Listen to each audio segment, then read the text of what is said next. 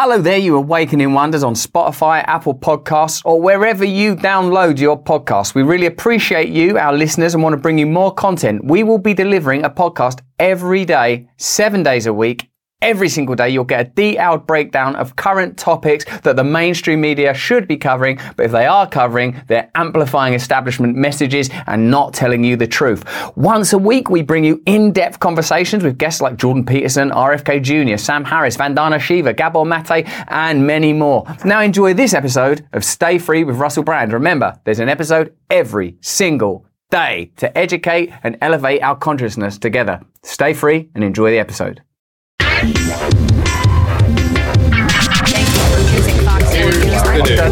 No, here's the fucking news.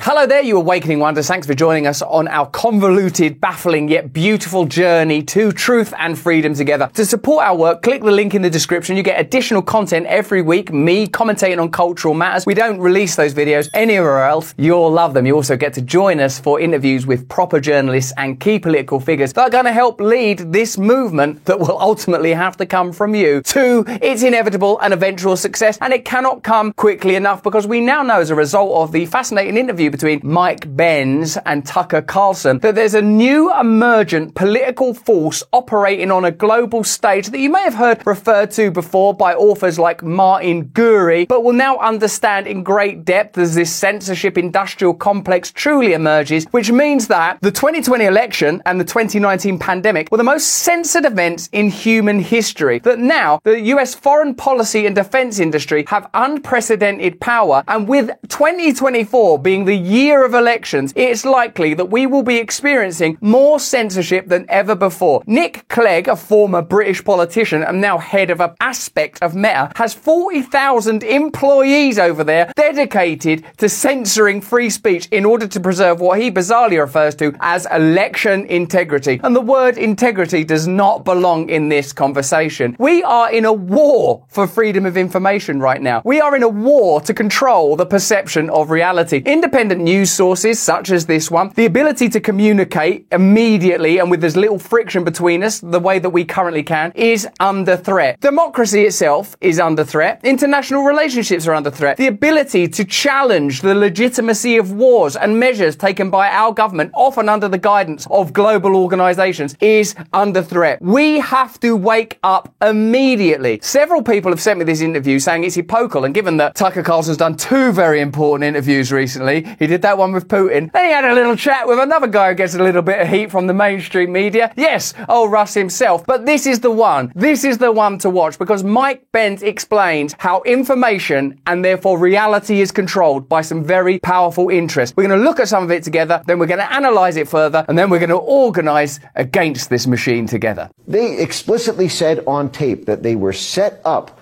to do what the government was banned from doing itself. And then they articulated a multi-step framework in order to coerce all the tech companies to take censorship actions they said on tape the tech companies would not have done but for their pressure, which involved using threats of government force because they were the deputized arm of the government. They had a formal partnership with the DHS. They were able to use DHS's proprietary domestic disinformation switchboard to immediately talk to top brass at all the tech companies for takedowns. So what we thought of as big tech censorship was always government censorship. Governments have proxy organizations within social media and actually social media itself operating to control the information that is accessible. Generally speaking, this is just my personal opinion, it's information that would arm you with sufficient facts to become a dissident, for you to become suspicious and cynical of your own government's actions. In short, apparatus that was designed, and this is explicit and becomes more explicit over the course of this conversation we're having now, that was designed to control what was referred to as terrorism, foreign terror threats, has now been turned inward onto domestic populations. This happens in my country, the United Kingdom, where you have the 77th Brigade, which has peculiar ties to Caroline Dinenage, who was specifically the politician who demanded that I be demonetized. And when I say peculiar connection, it's her husband ran it. PSYOPs that were utilized to control foreign dissidents when it was convenient and necessary, are now being used to control domestic populations. And for a moment, pause just here on the semantics of this situation. They were regarded, weren't they, groups like ISIS and Al Qaeda, they say quite rightly, as terrorists. But we regarded the key feature of terrorism to be sort of violence, and maybe because of the way that we were generally coached, perhaps some of the religious and cultural paraphernalia belonged to the idea of the terrorist. But now we know that what terrorism truly means is a desire and potentially the ability to disrupt the agenda of the powerful. Because guess who's a terrorist now? You and me and anyone that's interested in opposing their narrative. Even if that means simply having a conversation on reasonable matters like personal medical pursuits or having a perspective that might be contrary to the popular or mainstream view regarding a war. You are terrorists now. And they bragged on tape about how they got the tech companies to all systematically adopt a new terms of service speech violation ban called delegitimization, which meant any tweet, any YouTube video, any Facebook post, any TikTok video, any Discord post, any Twitch video, anything on the internet that, that uh, public faith and confidence in the use of mail-in ballots or early voting drop boxes or, or, or ballot tabulation issues on election day was a prima facie uh, terms of service violation policy under this new delegitimization policy. Excellent. People are in prison as a result of that, by the way, now. And remember that France has just introduced laws to prevent you criticizing Pfizer. This is happening right now. And look to Ireland too, the new hate speech laws that are peculiarly diffuse and oddly draconian. And our country, the online safety bill, championed by someone who has connections to psyops that were previously deployed against terrorism. I don't want to sound like a hysterical, ranting conspiracy theorist. I'm simply pointing out that global organizations with global reach have a singular policy that they are deploying against vast populations. And someone like Mike Benz here on Tucker's platform, gracefully delivered by Elon Musk, points out where the legislation emerged from and what the chronology of these events was. That they only adopted because of pass-through government pressure from the Election Integrity Partnership, which they bragged about on tape, including the grid that they used to do this, and, and simultaneously invoking threats of government breaking them up or, or government stopping doing favors to the tech companies unless they did this. That's brilliant because do you remember all the demonopolization conversations? I remember being broadly supportive of that. Yeah, you should break up Facebook. You should break up big tech. You should have that communally run democratically by the people. No, no, no, not the last bit, but we should break them up. All that was was a threat to get big tech platforms to be obedient and start acting as proxies for the government. Now, these are things that we're all experiencing. If you've had a single post disappear, let alone if you've been subject to massive psyops yourself, this is this policy in action. As well as inducing crisis PR by working with their media allies. So, and they said the government, DHS could not do that themselves. And so they set up this, this basically constellation of State Department, Pentagon, uh, and, and IC networks to run this pre-censorship campaign, which by their own math had 22 million tweets on Twitter alone. And mind you, they did this on 15 platforms. So this is hundreds of millions of posts, which were all scanned and banned or throttled so that they could not be amplified or they exist in a sort of limited state purgatory or had these frictions affixed to them in the form of fact-checking labels where you couldn't actually click through the thing or you had to, it was, it was an inconvenience to be able to share it. I've always been cynical about online activism, but now simply by sharing posts like this, you are becoming a dissident. You can contradict the intentions of the state powers that Mike Benz is describing. Now they did this seven months before the election. This took out. Wait, wait, may, may I ask you to pause right there? Key influences. So what you're saying is, what you're suggesting is, they knew the outcome of the election seven months before it was held.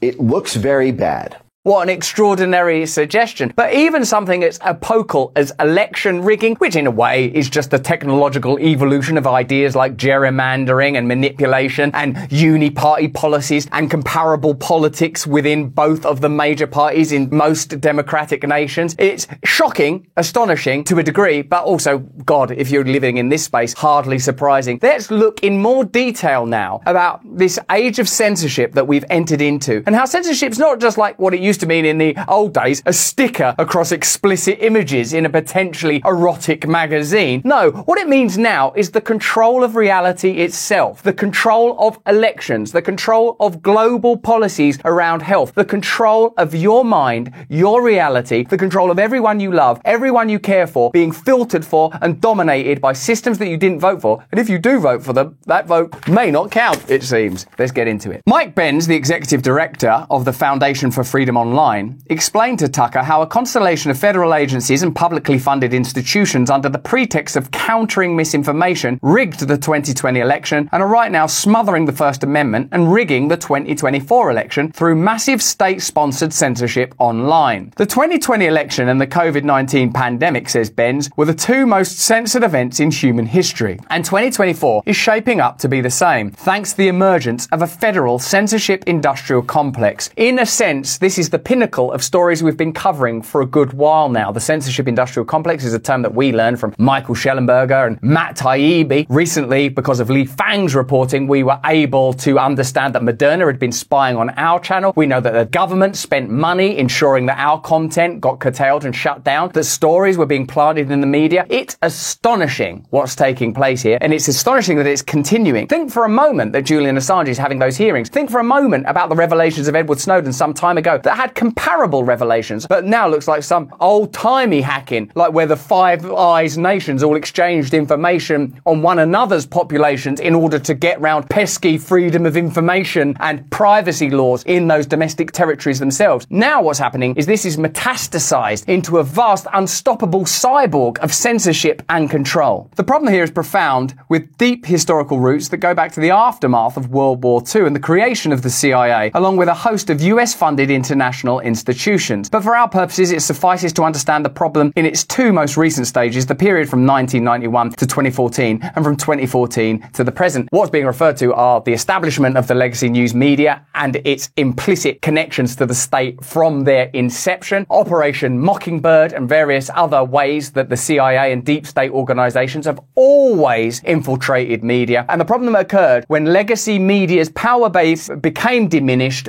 with the rise of social media and the internet. At the outset of internet privatization in 1991, free speech online was seen as an instrument of statecraft. At that time, says Benz, internet free speech was championed by the US foreign policy and defense establishments as a way to support dissident groups around the world in their efforts to overthrow authoritarian or disfavored regimes. That's why freedom of speech used to be a neoliberal issue. That's why, as you might say, as people say, the left used to care about free speech. At that point, free speech could be used to destabilize foreign governments. Hey, these dissident groups, they should have free speech because that free speech means that we'll be able to corrupt their democratic processes and install a puppet government. Now free speech means that you might start challenging your establishment, the United States government, the UK government, the Australian, Canadian government. Now you are the dissident and free speech is not so popular. That's how and why that change took place. I've always been curious about it. Didn't the left used to talk about free speech? Didn't I grow up thinking free speech because of women's rights, because of civil rights, because of rights of gay folk, because it's important that we can all speak to one another? No, no, no, no, no. It was a convenient tool to support it then, and it's convenient to shut it down now.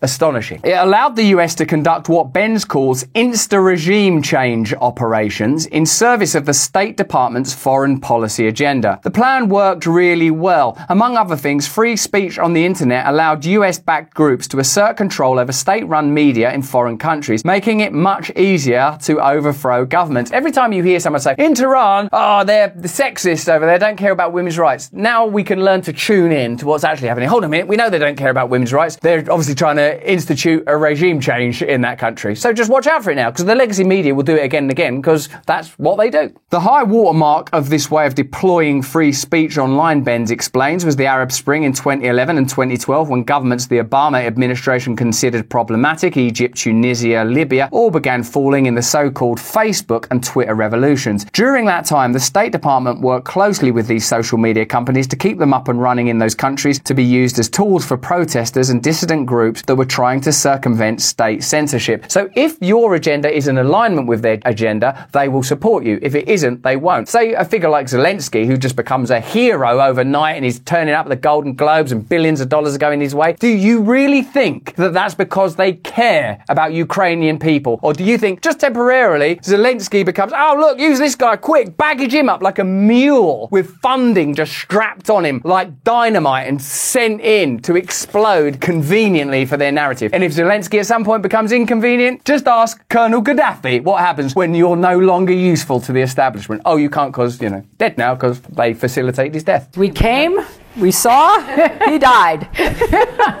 So this is a significant moment when you look at the Ukraine-Russia conflict, the ongoing vilification of Vladimir Putin, who I acknowledge is a tyrannical figure, war criminal, all of that. It's a serious thing. But look at it through the lens of utility and exploitation. And again, the 2014 coup, which we talk about all the time, comes up. This is fascinating. All that changed in 2014 after the US-backed coup in Ukraine toppled the government of Viktor Yanukovych, and there was an unexpected pro-Russia counter coup in Crimea and parts of eastern Ukraine. That's literally the advent of the war we're involved in now. Later that same year, says Benz, when the people of Crimea voted to be annexed into the Russian Federation, that was the last straw for the concept of free speech on the internet in the eyes of NATO. For a moment, we can question what NATO does and what NATO's for. Do you think NATO is for you? We care about free speech, free speech, everyone, and now let's hear from the people of Crimea using their free speech. We would like to belong to Russia. Yeah, I don't like this free speech. That's bad. Free speech. That's that's a hate crime. Was that? I heard some hate crime right there. Did you? It sounded like hate to me, boss. Let's get Victoria Nuland. Let's get all of our state marionettes in to say that hate speech is on the rise. Oh my God, all of this hate speech. Thereafter, NATO, the CIA, and the State Department, together with the intelligence agencies of our European allies, did an about face on internet free speech. Oh, you don't like free speech all of a sudden. They began instead to engage in what amounted to hybrid or information warfare to censor what they saw as Russian propaganda online. These efforts quickly spread beyond Ukraine and Eastern Europe to include the censorship of populist groups on the right that were emerging across the EU as a response to the Syrian migrant crisis. We all saw this take place as well. We remember the vilification of far right groups. Now, whatever your politics are, you're actually, in a democracy, entitled to them.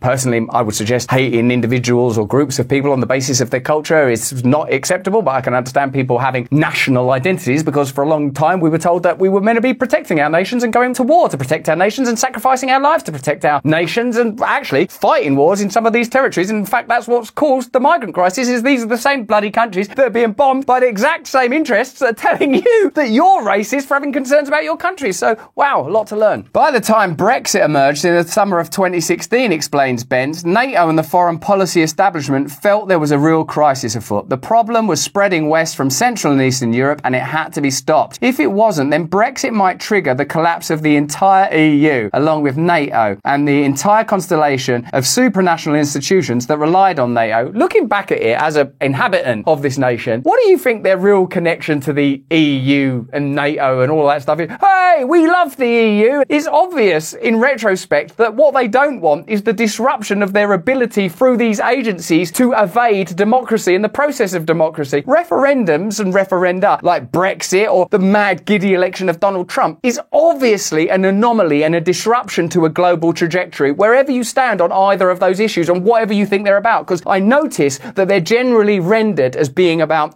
hate. But since then, I've learned that hate is one of the ways, and hate speech and racism and the persecution of minorities, which I'm pretty convinced the global establishment don't actually care about, is one of the ways that they legitimize censorship and control. And through that lens, I look at Brexit a little differently. The entire post-war architecture of institutions might come crashing down, all because the hearts and minds of the people were being swayed. We're told that that architecture is to maintain peace, but even that's something that I might want to interrogate a little. So went the thinking anyway. As far as the national security establishment was concerned, citizens were being swayed by Russian and far-right propaganda, and we can't have that. Under these circumstances, free speech was the last thing that could be allowed to flourish online. Censorship became the order of the day. As Carlson put it, these NATO and EU leaders identified their new enemy as democracy within their own countries, their own voters, in other words. They feared that their people, the citizens of their own countries, would get their way and they went to war against that. And doesn't it make sense, really, that you, if you become awakened, enlightened, and in tune and demand real power in your own life, and that means the ability to disrupt the interests of the institutions and groups that are currently powerful, because at the moment there is a wealth transfer. It seems that more and more we're living within a fuel and energy crisis, inflation, explosion of grocery prices. If you wanted to influence that or interact even with that, you would be impacting their current strategy and their current structures. And so therefore you are the problem. And then Trump was elected. From that moment, and indeed as we know from the Russia collusion hoax, even before Trump was elected in November 2016, the US foreign policy and defense establishments, which had done so much to censor and weaponize the internet overseas, turned their attention to American citizens. This is a theme you hear again and again. Infrastructure that was deployed overseas to create regime change, to control dissidents, to arm, to inspire, to utilize dissidents has been deployed in domestic populations. You've experienced it. I've experienced it. We've all experienced it. Sometimes I think it's as simple as they've got the technology and they sort of can't help but use it. But other times I think it's about absolute and total control. Initially, their predicate for domestic surveillance was Crossfire Hurricane, the fatuous notion that Russia had infiltrated the Trump campaign and that Trump was a Russian asset. That's still going on. Nancy Pelosi is still making claims along those lines, literally, like right now, probably somewhere. Once that collapsed, they needed another excuse to spy on and censor Americans who held disfavored opinions or who spread misinformation, to put it in the parlance of the censorship industrial complex. To do that, they had to get around the prohibition against the CIA operating on American soil. Since they couldn't very well get away with openly spying on and censoring American citizens, they decided to house the bulk of their censorship operations inside the Department of Homeland Security, specifically in a part of DHS tasked with reducing and eliminating threats to US critical physical and cyber infrastructure. Hence, domestic misinformation, which is really just a term for opinions and information that the national security state doesn't like or that run counter to State Department policy, was classified as an attack on critical cognitive infrastructure and could therefore be censored. What it amounted to was an end run around the First Amendment. We're told that the internet creates these silos, these bubbles of opinion, these worlds of escalating extremism. But on a personal and interpersonal level, did you not notice that in your own family you used to have people that had different political views and at Thanksgiving or Christmas or whatever you just go, oh, he's a bit Republican or they're a bit of a hippie or a lefty. And then you got on with your life rather than it being a frontier for a new war. Where is this new atmosphere actually coming from? Well, we've just had it explained to us. It's to legitimize regarding ordinary citizens as terrorism and differences of opinions as a, an existential threat. But even DHS couldn't do this directly, so it outsourced online censorship operations to third parties like the Election Integrity Partnership, or EIP, which consisted of four separate organizations. The Stanford Internet Observatory, the University of Washington Center for an Informed Public, Atlantic Council's Digital Forensic Research Lab, and a firm called Graphika. These private sector partners did the nitty gritty work of mapping out entire online networks of people who helped spread certain disfavored opinions, or what the censors called false narratives. Essentially, they were deputized to censor Americans on behalf of the government. Do you remember when you first saw, like, maybe a graph about the dark web and Joe Rogan is a gateway to being a racist? He's a right wing portal gateway. That was the result of these organizations, many of which are government funded or privately funded by vested interests. Certainly that Atlantic Council needs a bloody good looking at. And what they did is just created the idea that you can't trust powerful online sources whose opinions run counter to establishment narratives. Once they determined that that was the desired outcome, they set about finding ways. Well, you shouldn't listen to this person because they're a racist. You shouldn't listen to this person because they're a sex offender. You shouldn't listen to this, but they just filled in the blanks. These managers and their partners inside the US government went about their task with gusto, including a seven month pre censorship campaign ahead of the 2020 election. Any content challenging public faith in mail in ballots, early voting, and ballot drop boxes was flagged for violating new rules about delegitimizing elections. The censors, along with their governments, had strong armed the social media companies into adopting these rules as documented in great detail last year with the release of the Twitter files. You'll remember when Shellenberger's come on our show, you can watch these interviews, they're up now. He talked about pre bunking, how journalists are often invited to conferences and told, hey, there's going to be all this disinformation about Hunter Biden's laptop. So when that does come out, will you go ahead and pre bunk that for us? We know that now. Indeed, the Twitter files exposed a massive effort by the federal government to deputize Twitter and other social media companies to do what it could not, at least not legally. But in some ways, the Twitter files just revealed the tip of the censorship iceberg. One of the problems I have with the liberal left, even though I really admire some brilliant online broadcasters and comics, for example, is their unwillingness to address that figures like Trump or Elon Musk, who might be out of alignment with some of their cultural views, are serving this vital function by disrupting exactly this narrative. Elon Musk's acquisition of X is a problem for them because they lost a compliant partner in a space that they needed to control. And subsequently, Elon Musk is dealing with a lot of stuff and a lot of flack and all of that. And you can have your own views about what his overall function is. But when it comes to this particular problem, and I believe that this is the problem, the control of information and therefore the control of reality, Elon Musk is disrupting that trend and tendency, as did Brexit, as did Trump, wherever you stand on the cultural purview around each of those issues. And I would also start to be open to the possibility that I personally may have misunderstood the cultural purview because where did I get it from? Who gave me that context? The State Department, through grants and product development assistance to private entities like the Global Disinformation Index, GDI, and NewsGuard, was actively intervening in the news media market to render disfavored press outlets unprofitable by funding the infrastructure, development, and marketing and promotion of censorship technology and private censorship enterprises to covertly suppress speech of a segment of the American press. One of the moments in that interview that I enjoyed was when he said, What are you going to do when the New York Times is reduced to the power and capacity of an average or at least somewhat large Facebook page? This is what's taken place in the last few years. The legacy media's control of the minds of the population has been significantly challenged, reduced, castrated, annihilated perhaps even, and what we are experiencing now is an attempt to reassert centralized power. The State Department then gave these tools to companies like Facebook and LinkedIn to target disfavored media outlets. Through these and other methods during the 2020 election cycle and the COVID pandemic, the government backed censorship industrial complex throttled millions of online posts, suppressing news traffic to news sites, and undermined revenue streams for a host of outlets and influencers with disfavored or dissident views. Both the GDI and State Department's Global Engagement Center, GEC, developed censorship tools that included supposed fact checking technologies, media literacy tools, media intelligence platforms, social network mapping, and machine learning, artificial intelligence technology. All these tools are being deployed now to control information. But this isn't a thing of the past. All the censorship infrastructure described above is still intact, still functioning, and is firing on all cylinders right now ahead of the 2024 election. Is there one politician that is right now saying, I will dismantle this? Bobby Kennedy is. He's saying, on day one, I'll dismantle this. Is Trump saying it? I don't know. You let me know in the comments and chats. This is a global problem that should be addressed. If anything, the censorship industrial complex is more robust than it was four years ago. Just last week, Meta's president of global affairs, Nick Clegg, boasted on CNBC that he currently has some 40,000 employees, which is nearly 60% of Meta's entire workforce, tasked with censoring speech on Facebook, Instagram, and WhatsApp. Clegg also claimed Meta has spent about $20 billion,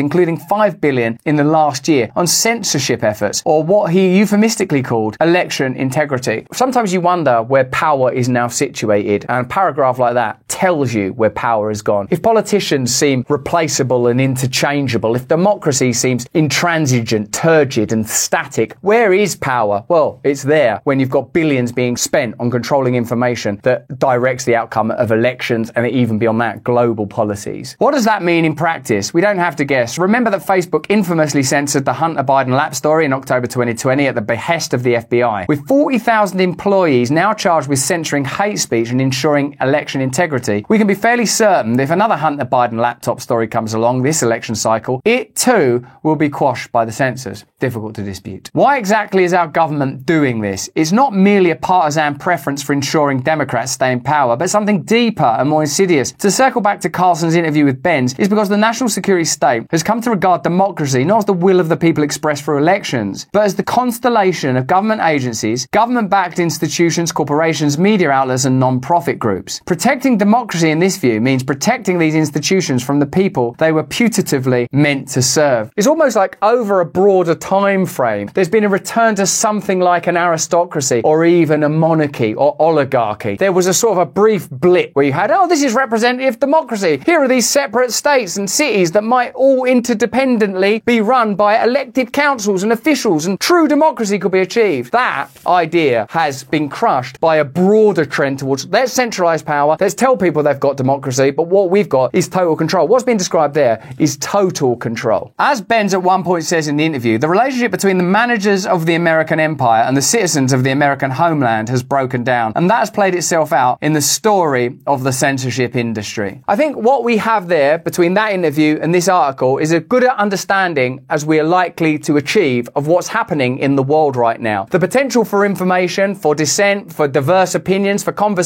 for discourse, discussion, contradiction, democracy democracy, power, as local as the individual, as diverse as the planet, has exploded into a set of systems that were simply not ready for it. And we're now witnessing those systems try to regain control, introducing new laws to regain control, exerting new influence over the companies that have access to all of us, i.e., the big tech and social media platforms that we all now use as part of everyday life. And nothing less than a war for the control of our minds and our reality is taking place. And all of us are somehow confined to very narrow bandwidths of conversation, little issues here or there, local or topical. Or what about this? And should that have happened? And what about this? When in fact, what we all need to collectively do is take a broader perspective together and say the people I disagree with on the local and individual level have so much more in common with me than these vast institutions that are attempting to assert and exert mass control. And unless we find ways together of forming a collective manifesto, of demanding a decentralized but unified opposition to the problem of globalism and the global censorship required to achieve it, as outlined in these two pieces, then we're going to be in real serious trouble. So get ready to make some new alliances right now. Get ready to, as they used to say, hold your nose and form friendships and alliances with cultural groups, ideas even that you might not agree with, because the alternative is plainly in sight now. It's a centralized technocracy where a cadre of experts, powerful institutions have near total control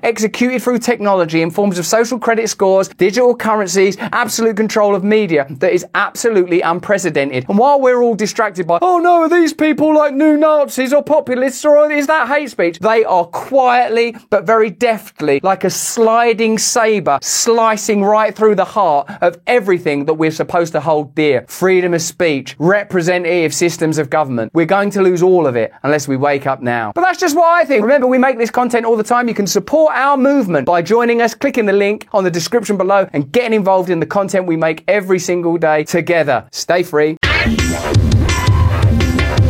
Thank you for choosing Fox News. No, here's the fucking news.